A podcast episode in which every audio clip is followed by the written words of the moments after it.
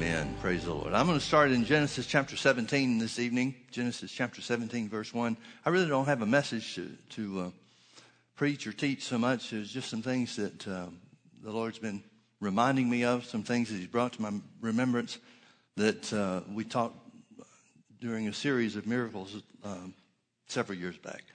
And so I just want to share some things as the Lord puts it on my heart and draws it out. Is that all right? Genesis chapter 17, verse 1. And when Abram was 90 years old and 9, the Lord appeared to Abram and said unto him, I am the Almighty God, walk before me and be thou perfect. Now, let me give you a definition of perfect right off the bat. Perfect means wholehearted. He's not saying don't ever mess up. He's not telling that to, well, it wouldn't do any good for him to tell that to Abraham any more than it would do any good to tell it to us. Perfection is wholeheartedness. He's saying, put me first and keep me first in your life. That's what he's saying. For us, that would mean give the word first place in our lives. But here in this 17th chapter, in the first verse, Abram is 90 years old and 9.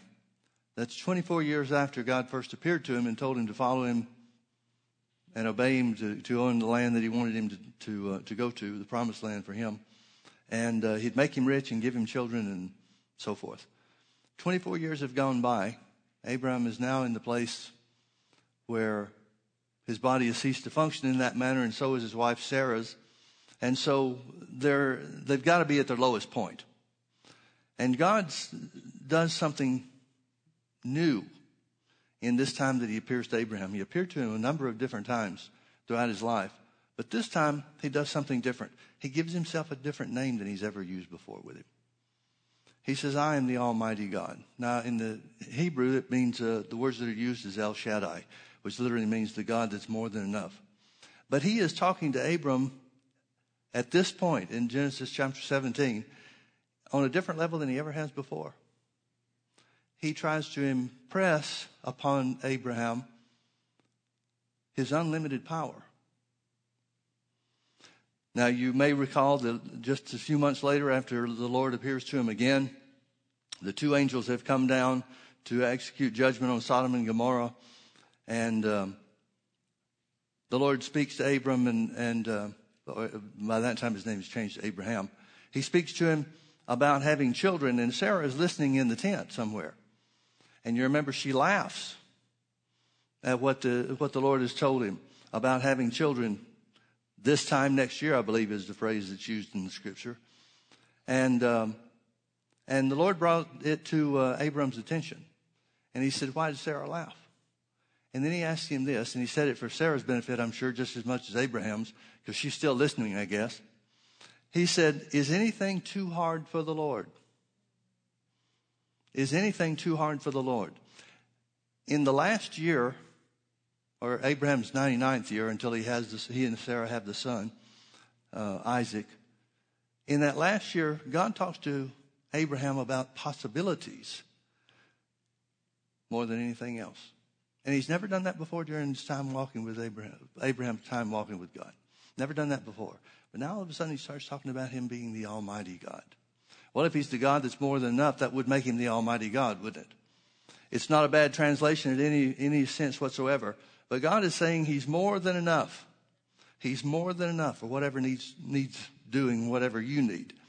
Now, it'd be real easy for us, and we have done this limitedly in times past, but it'd be real easy for us to just talk about the miracles that God wrought, and he did tons of them.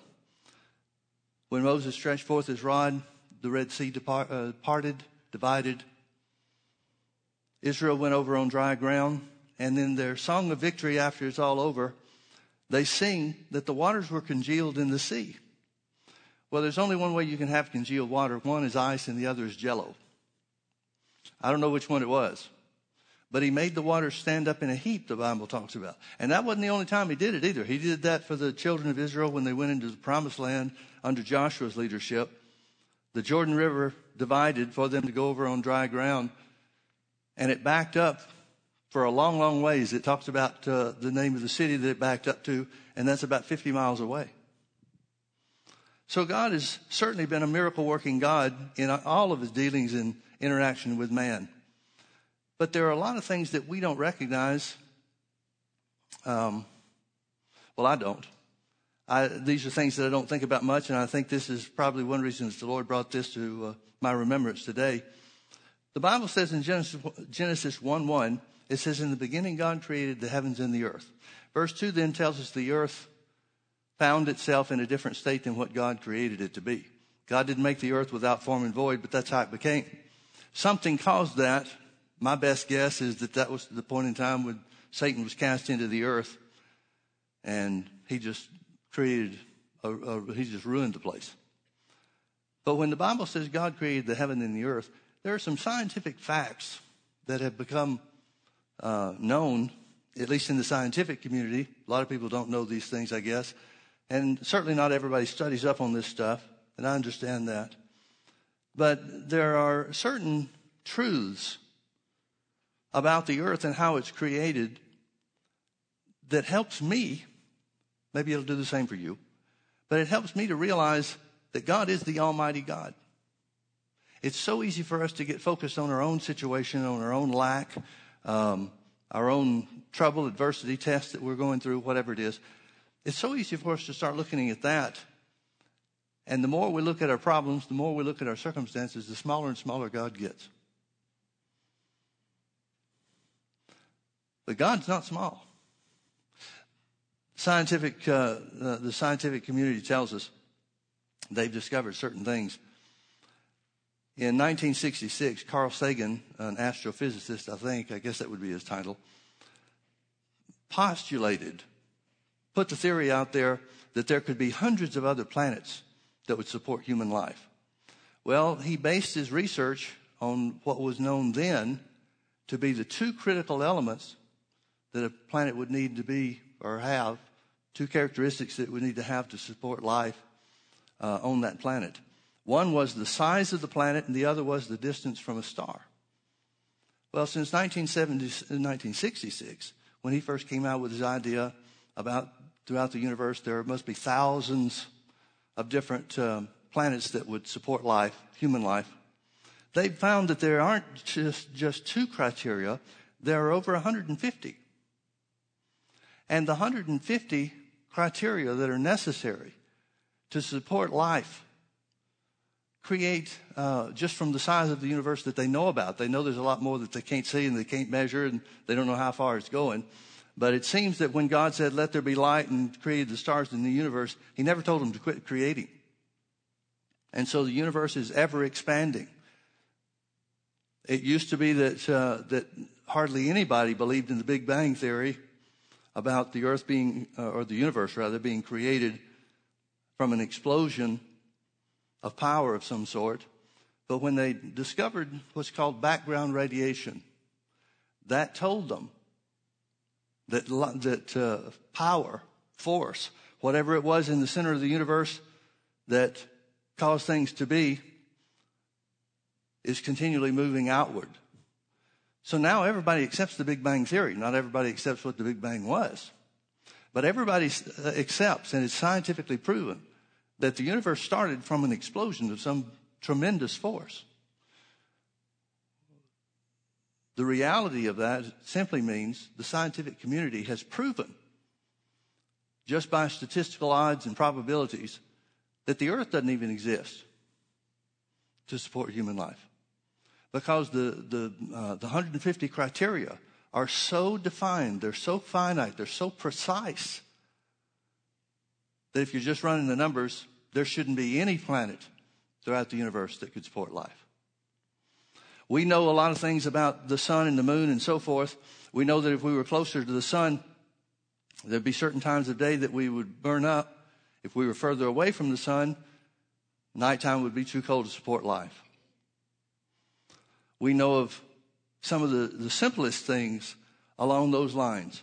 But all the things, all the criteria, all the minute details that God had to take into account is covered in Genesis 1:1, when it says, in the beginning God created the heaven and the earth. Talk about a God that doesn't brag. In the beginning he created the heaven and the earth.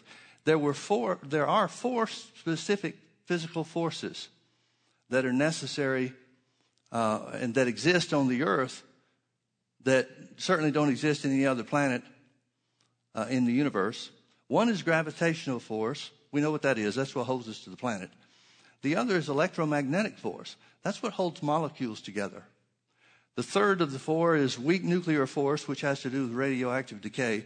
And the fourth is strong nuclear force, which is the power that enables protons and electrons to surround a nucleus so that an atom can be formed or exist.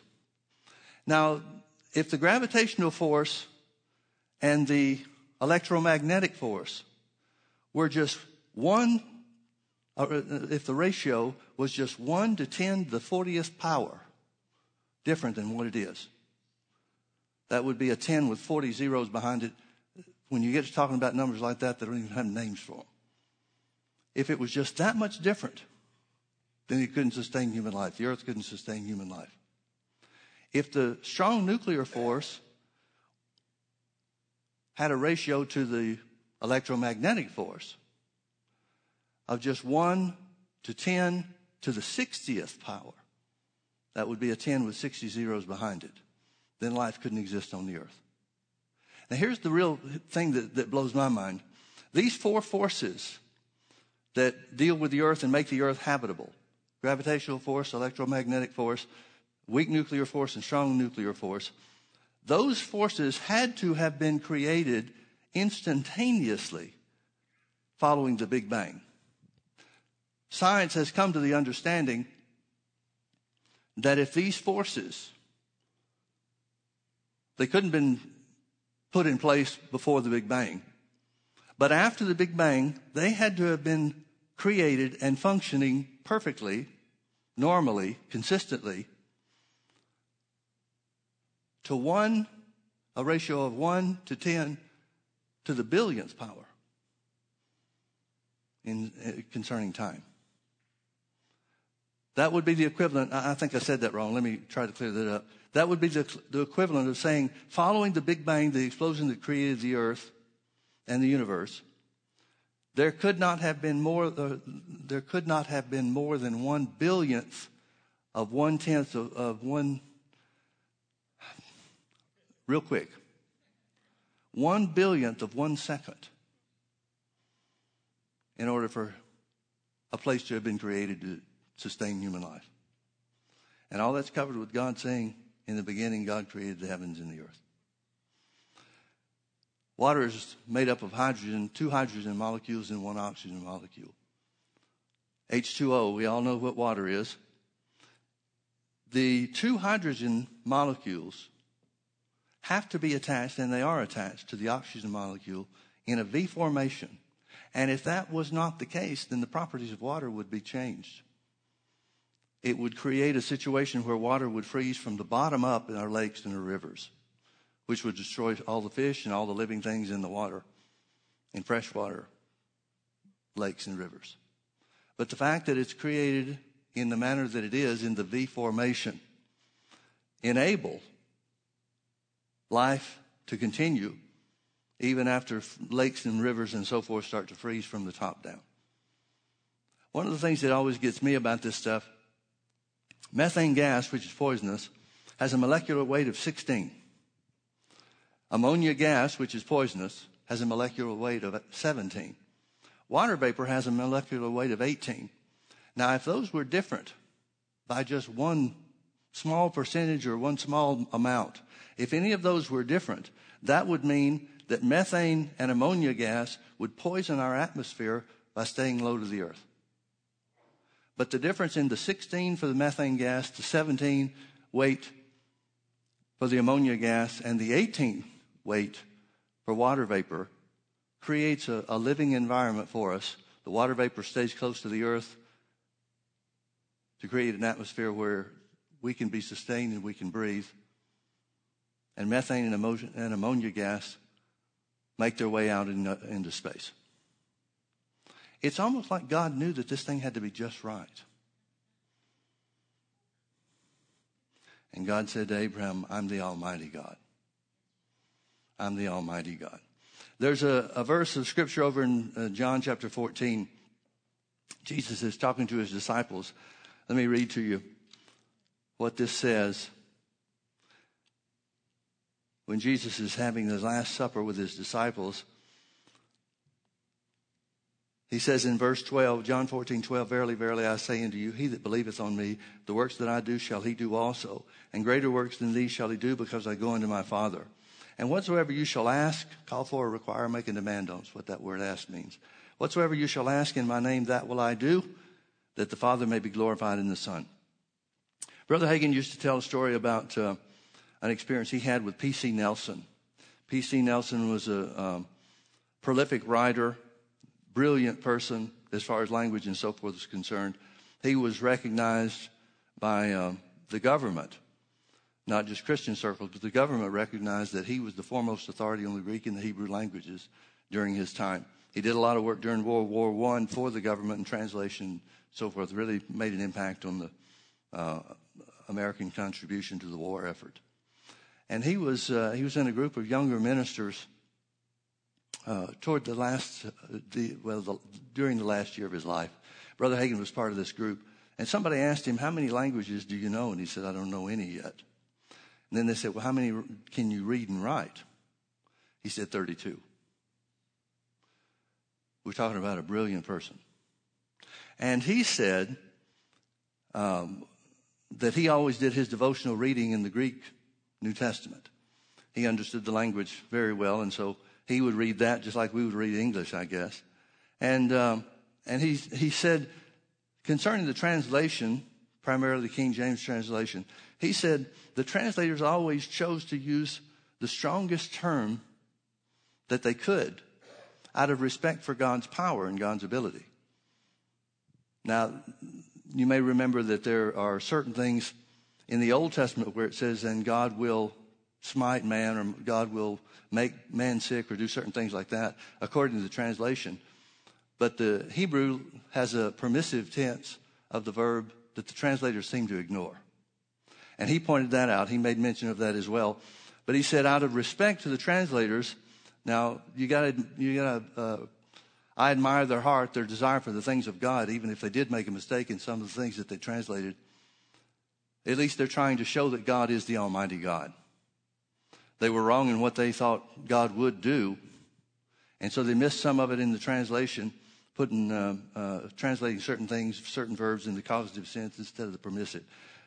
But Brother Nelson said, in John chapter 14, he gave an example of this.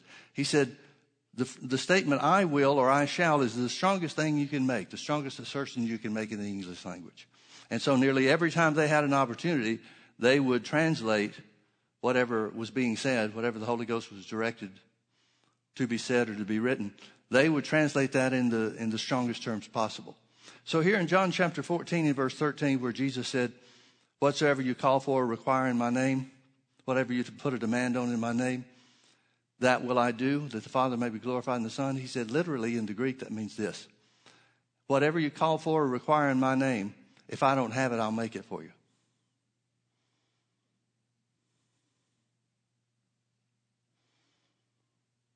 Now, folks, you remember over in Matthew chapter 6, where Jesus is talking to his disciples, and he talks about how the fowl of the air, the birds in the air, they don't have to work for their food, but God takes care of them. And the flowers of the field that have a very short period of time when they're alive, how that God clothes them and arrays them with beauty like nobody else can see. He then concludes the verse by saying, if God takes care of the birds and he clothes the flowers, shall he not so much more take care of you and me? Well, where do we have problems with that? Seems to me that we have problems when we forget we're talking about the Almighty God. And again, I think that's a function of looking at our own circumstances and looking at our own situations more than looking at God's ability and God's word. But do you realize that you have a promise from the Creator of the universe that he'll take care of you? Do you realize that you have a promise from the Creator of the universe that he'll never leave you nor forsake you? Do you realize that you have a promise from the God that cannot lie, saying he'll take care of you. He'll see you through. That's the Almighty God. Now, why does God want us to know that he's all-powerful? The Bible says that God has subjected even his power to his word. He's exalted his word above his name, the psalmist says. His name represents the power and his ability to do whatever he could do, which is anything, everything. But he's given his power limits. And those limits are dictated and determined by the words of his mouth.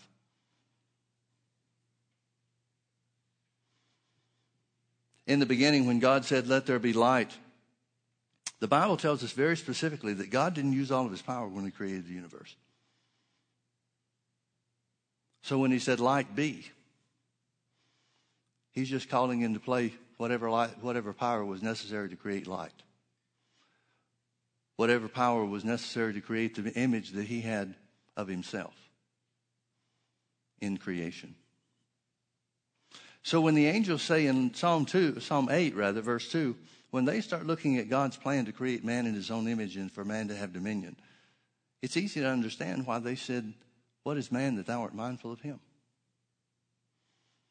The angels have not had any experience with this creature called man. Now, whatever was here before, whatever Satan had dominion over here on the earth, because the Bible says Lucifer was given a seat on the earth to have a great deal of control. We don't know if it was complete control, but a great deal of control. Whatever was here then wasn't man. Couldn't have been. He didn't remake man. After he recreated the earth, that's when he said in Genesis 1:26, "Let us make man in our own image, after our own likeness, and let them have dominion." The angels are flabbergasted. They're floored by this. They remember the rebellion of Satan and the third of the angels that fell. And now God says, "I'm going to make something even a higher class than Lucifer. And I'm going to give him dominion and authority on the earth. I'm going to make him like us." And the angel says, "You're going to do what?" I could imagine that they may be thinking, knowing the history behind things that we just have glimpses of concerning Satan's rebellion with the third of the angels, they're probably thinking, "Why would you ever want to give authority away ever again? First time didn't work out too well." But God ups the ante. He says, "No, this new creature, this new creation that we're going to form is going to be like us. He's going to be in our image, after our likeness. He's going to be an eternal being just like us." And the angels say, "What is man that thou art mindful of him?" The Bible says God made the stars in the sky with his fingers. It literally says that the Hebrew language literally says that God flicked with his fingers the stars into existence.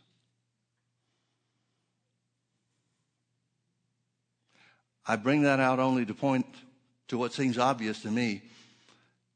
That's not the greatest display of your power when you're only using your fingers. God had plenty in reserve. He created the universe with plenty in reserve. One thing science can't figure out, and one thing they don't know, is why the earth doesn't decay.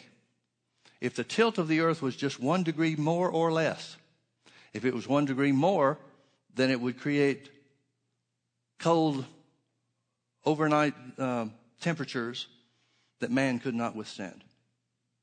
If it was 1 degree the other direction, we'd have 1,000-mile winds in heat that man couldn't endure. It's almost like God knew.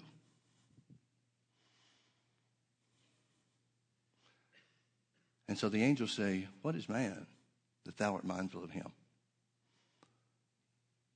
The Bible tells us God made man with his hands. And then he breathed life into him and he became a living soul. And the angels are watching every bit of this, saying, "Why in the world are you doing this?" Because God wanted somebody in his class of being. And he created us for one and only one purpose that the Bible identifies. It's the only thing that I can find in all the scripture for why God created man the way that he did is Genesis 1:6, where he said, "And let him have dominion." We remember the things and read the miracles that God did for Moses when he was leading the children of Israel to the promised land. They came to a place where there was no water. God told Moses to go hit with his staff a certain rock, and water poured forth from that rock, gushed forth from that rock in sufficient amounts to satisfy 2 to 7 million people and all the animals they had with them. Next time around, when they're needing water, Moses was supposed to speak to the rock, because that's a type of Jesus. The first time the rock was smitten or struck with a rod, that was to illustrate Jesus on the cross. But the next time, there wasn't supposed to be any striking the rock.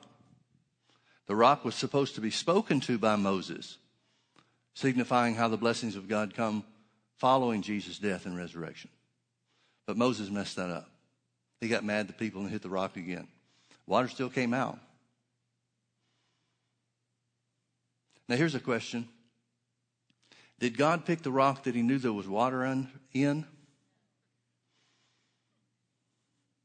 Or did God just say, whichever rock you hit, there'll be sufficient water? What about when Joshua's the leader of the children of Israel? He comes to a place where he's fighting the enemies of Israel, but they're running out of daylight. So Joshua cries out to the Lord and says, God, let the sun and the moon stand still. Now, here's one that raises a lot of questions for me. What happened? How many physical laws of nature did God have to change to answer that prayer? Did the earth quit revolving? Did the earth quit spinning? Or did the whole universe just spin and revolve and rotate along with the earth? The Bible says it went way up into the night. So the physical laws of nature, the interaction between gravity and rotation of the earth and revolving around the sun and whatever else is involved, the relationship between those things had to change in such a manner, in such a miraculous manner, for Joshua's prayer to be answered. But God didn't even break a sweat over that. Didn't even break a sweat.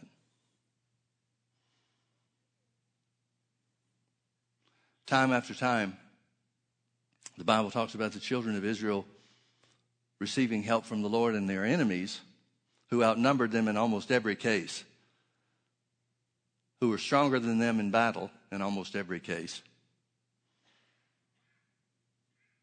Those enemies would wind up fighting each other so that Israel didn't have anything to do except carry away this stuff.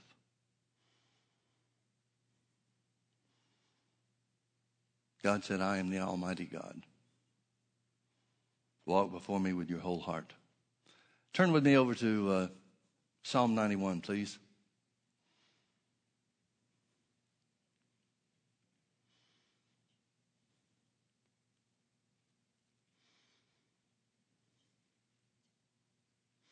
Psalm 91, the last three verses of the chapter are things that the Lord spoke to my heart, going on 20 years ago now. It was one of those things where I don't know how to say it any other way than this. The Holy Ghost just brought these verses to my remembrance. I'd read them, but there were other scriptures in Psalm 91 that I was more familiar with than these. But the Lord spoke these to my heart. And I know I hope you've had the same experience, where things that you would see on your own are quickened to you by the Holy Ghost, whether you get a revelation of something about them or it's just the act of God speaking to your own heart. But anytime that's happened, I've got, about a dozen of those times and those the ways that those scriptures came, that those become favorite scriptures and ones that I always hold on to. And that's what happened with this. I was meditating, really just had gotten quiet. I'd spent some time praying, and I'd just gotten quiet. And all of a sudden the Holy Ghost said, because he set his love upon me, I will deliver him. Well, I had to look and find out where that was. I knew I'd heard that, but that's kind of generic, if you know what I mean. There may be a number of places where you could find that, but there isn't. There's one in Psalm 91, verse 14. So God said, because he set his love upon me. Now maybe we ought to qualify this, because I know the devil tries to beat you up about things just like he tries me and everybody else. You get a verse of Scripture like this, because he set his love upon me, the devil will instantly say, well, that doesn't mean you. You don't qualify for that. And then he may remind you of something you've done wrong or something that you failed at or thought you failed at or whatever the case might be. But remember, Jesus said, he that loves me keeps my commandments. He keeps my word. He didn't say that the one that loves me is the one that never messes up. Folks, if we never messed up, we wouldn't need a Savior. But God knew we were such screw-ups that we had to have a redemption that covered everything. And thank God we do. So if you love his word, you qualify. Because he set his love upon me, therefore will I deliver him. I will set him on high because he has known my name. He shall call upon me and I will answer him. I will be with him in trouble. I will deliver him and honor him. With long life will I satisfy him and show him my salvation. Think about all those things God said he'd do for you because you love him and put his word first. He delivers you. He sets you on high. When you call upon him, he answers you. He'll be with you in trouble. He is with you in trouble. In case you didn't get it the first time, he says, I will deliver him again. Then he says, and I will honor him. Folks, the honor of God is worth, well, it's not even to be compared with honor from the world. I think a lot of times we try to get the world to honor us. But the world will never honor those who don't compromise with it.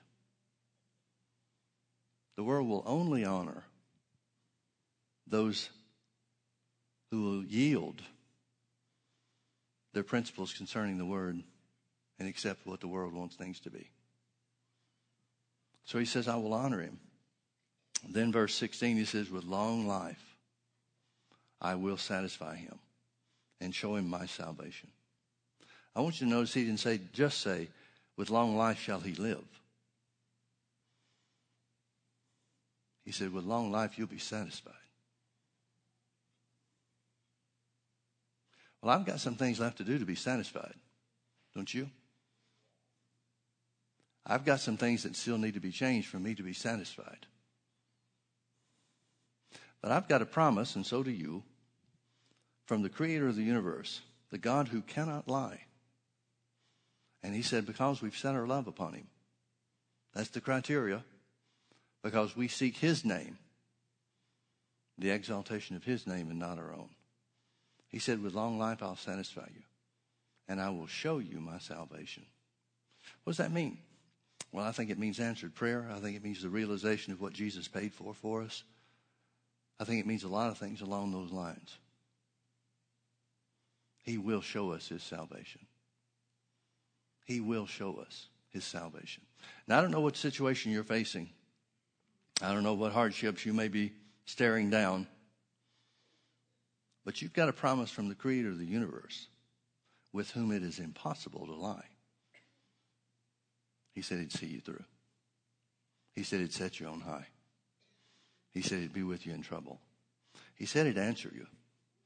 He said with long life he would satisfy you and show you his salvation. The extent, the far-reaching nature of everything that Jesus did for us. Just like Dr. Nelson said, if you ask anything in my name and I don't have it, I'll make it for you. Isn't that good? I'll never forget that one. First time Brother Hagin told that story that I was present for, that just stuck in my heart like a dagger. Not in a bad way, but it's something I'll never let go of. Whatever you call for or ask in my name, if I don't have it, I'll make it for you. That's the God who set his love upon you. Let's pray. Father, we love you so much. We thank you for your miracle-working power. Things that are commonplace and taking place all around us. This earth, this place that you gave us authority over, is a miracle in itself. And you are the Almighty God. The God that's more than enough. Every miracle you performed in both the Old Testament and New Testament, there was never a shortage of power. There was always extra. And Jesus showed us your nature, Father, when he was here on the earth. When he fed the 5,000 with the little boy's lunch, your word says there were 12 basketfuls left over, because you're the God that's more than enough.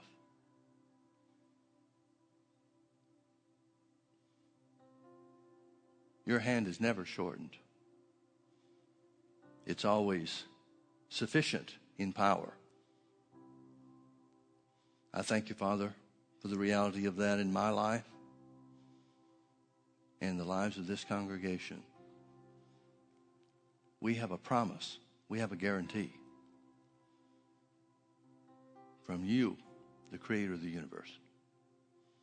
So we thank you, Father, that because we have set our love upon you, you deliver us. Because we've known your name, you set us on high. When we call upon you, you answer us. You are with us in trouble. You deliver us and you honor us. We say that with long life we shall be satisfied, and we will see your salvation. In Jesus' name. In Jesus' name. In Jesus' name. Amen. That word honor, he said, I'll deliver him and I'll honor him. The word honor literally means to weigh down with blessings. So when he says the second time, I will deliver him and I will honor him, he's talking about being weighed down with blessings. The picture for that is Israel coming out of Egypt with everything they owned. The picture of that is the spoiling of our enemies. Now, why would God care if they had silver and gold and stuff in the wilderness? The most important part of the reason for him providing that for them is to give them money to give to the sanctuary, because that's what they did with it. When the tabernacle was built on their journey, what they used to provide for Moses and those that were constructing the thing, the materials, was the silver and gold that they brought out of Egypt. But even that, there was more than enough. Moses came to the place where he had to tell people, don't bring any more. Wouldn't it be great? One Sunday morning, just say, folks, this is normally where we take up an offering, but we've got too much, so we're not going to have one today. That's how God is. That's how he was for them. I have to believe that's how it will be for us too. Amen. Let's all stand.